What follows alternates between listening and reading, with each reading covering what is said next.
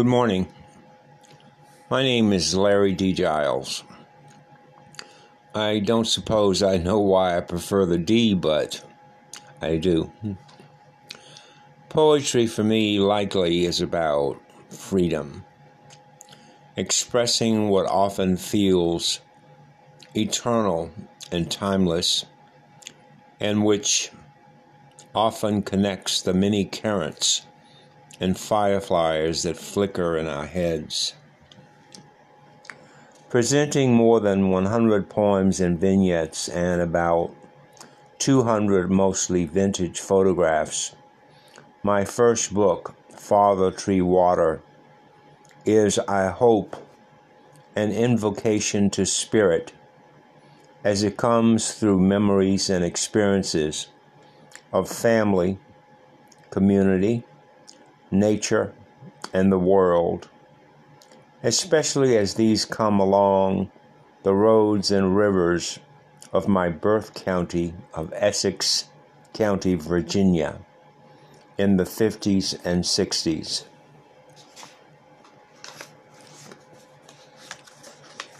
The first poem from my book I will read um, is called Wayside. For me, women and water were a large part of that experience I just mentioned. The first poem, however, celebrates a fluidity in all of us. Wayside. The best get their sugar for free.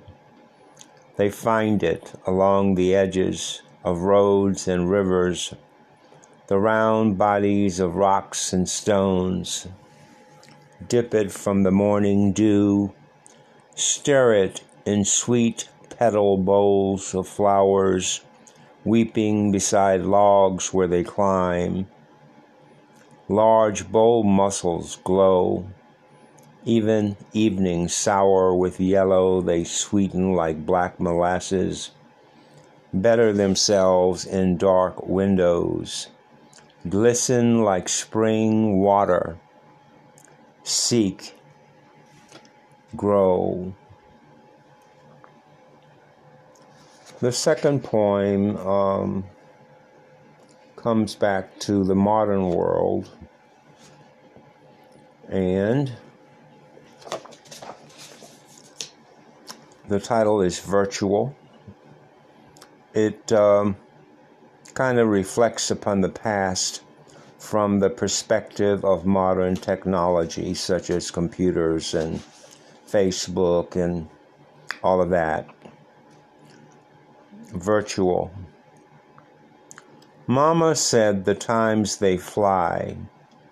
Braided open, she waved at abstract pictures, walls that kept changing. None of the women are broke the men often not fathers, and their houses are fancy penthouse plazas. So are their cars and Cadillacs. Where are you, mother and father? Where is the shady dirt road and small broken house along the river that made us strong?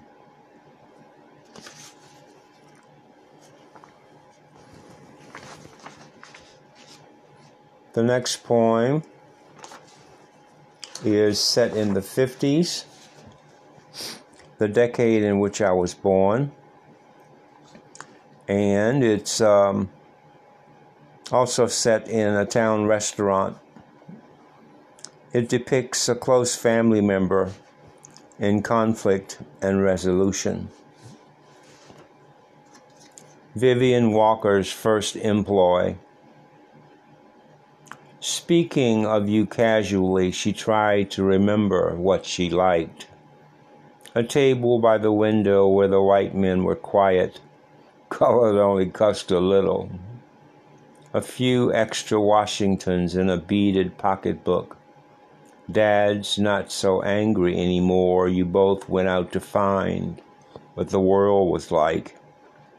And finding it hard as a day without tips refused to say, I just can't do it.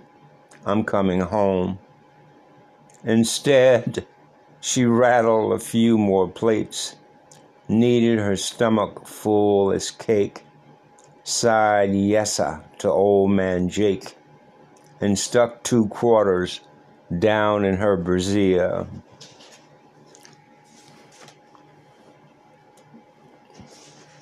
The next poem is about the river, water, and love, and how these currents often have a will of their own.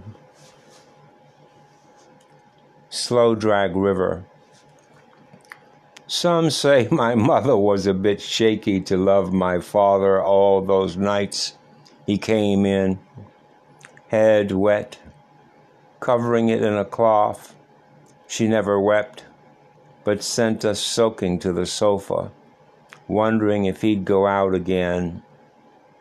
Lying by the long, low canvas seat where the sun had slowly set, I met you in a stormy ballad.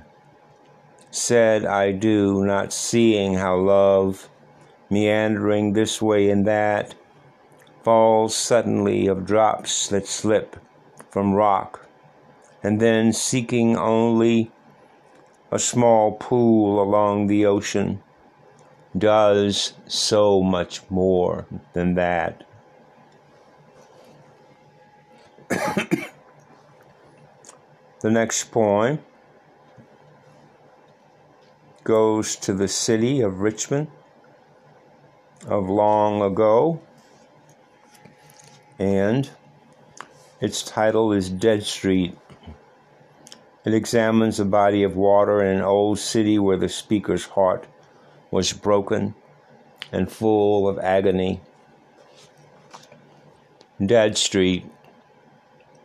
That sorry street where you used to live when I was young and lovely, where all the cars broke, the backyard apple orchards rotted, the swoops hung in long ropes.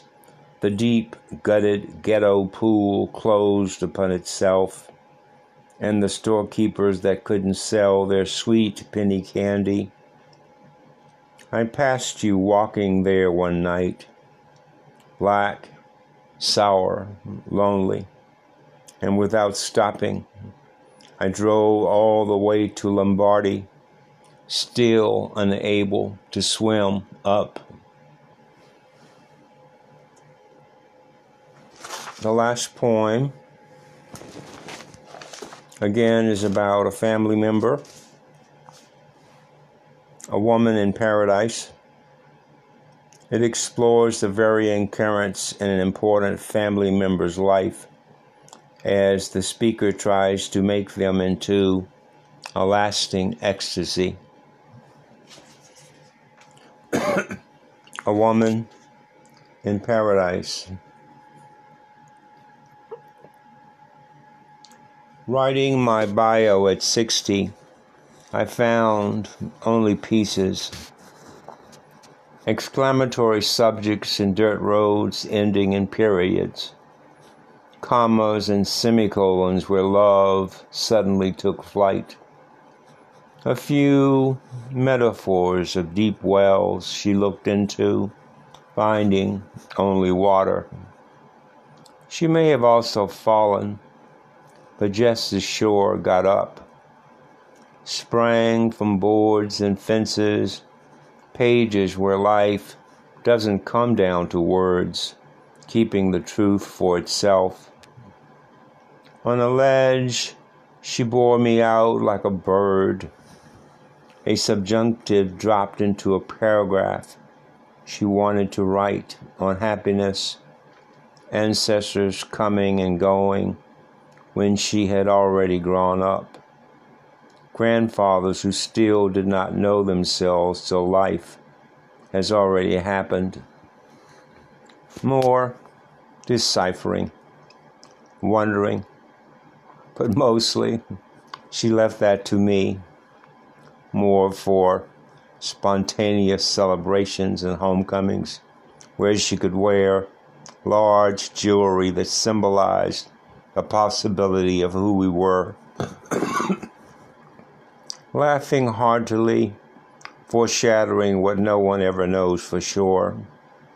I read again and again one whole chapter set in some utopian village by a long river, Christmas lighted and ambient white, chiffon skirts so wide and pretty the whole town danced in the nectar of chocolate sodas, drenching a black bra.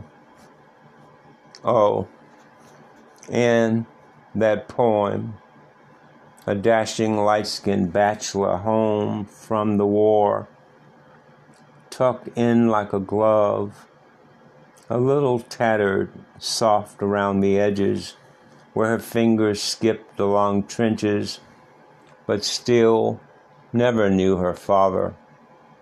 Near the end of the slow, dragged out climax, a city shimmered. The one barren apple tree rising in the backyard, its dark seed, maybe, still lost, with the horror of some murder, riding on a bike up the stairs. I alliterate all of my life sweetly, my many life siblings clawing against the towers of time where so much of beauty emanates embraces an angel she held onto, the wind too strong for wandering. Once, even, maybe more than once, we returned to that home and that story of redemption when, quite frankly, some days there wasn't any. And still, we laughed. She gave me a peppermint and the Lord and she giggled a silent prayer before sending the children's the world's children out to play. I miss you, Mama, and all the things I still don't know and didn't have the strength to feel or say. And I can't help but wonder who will write that last final chapter for me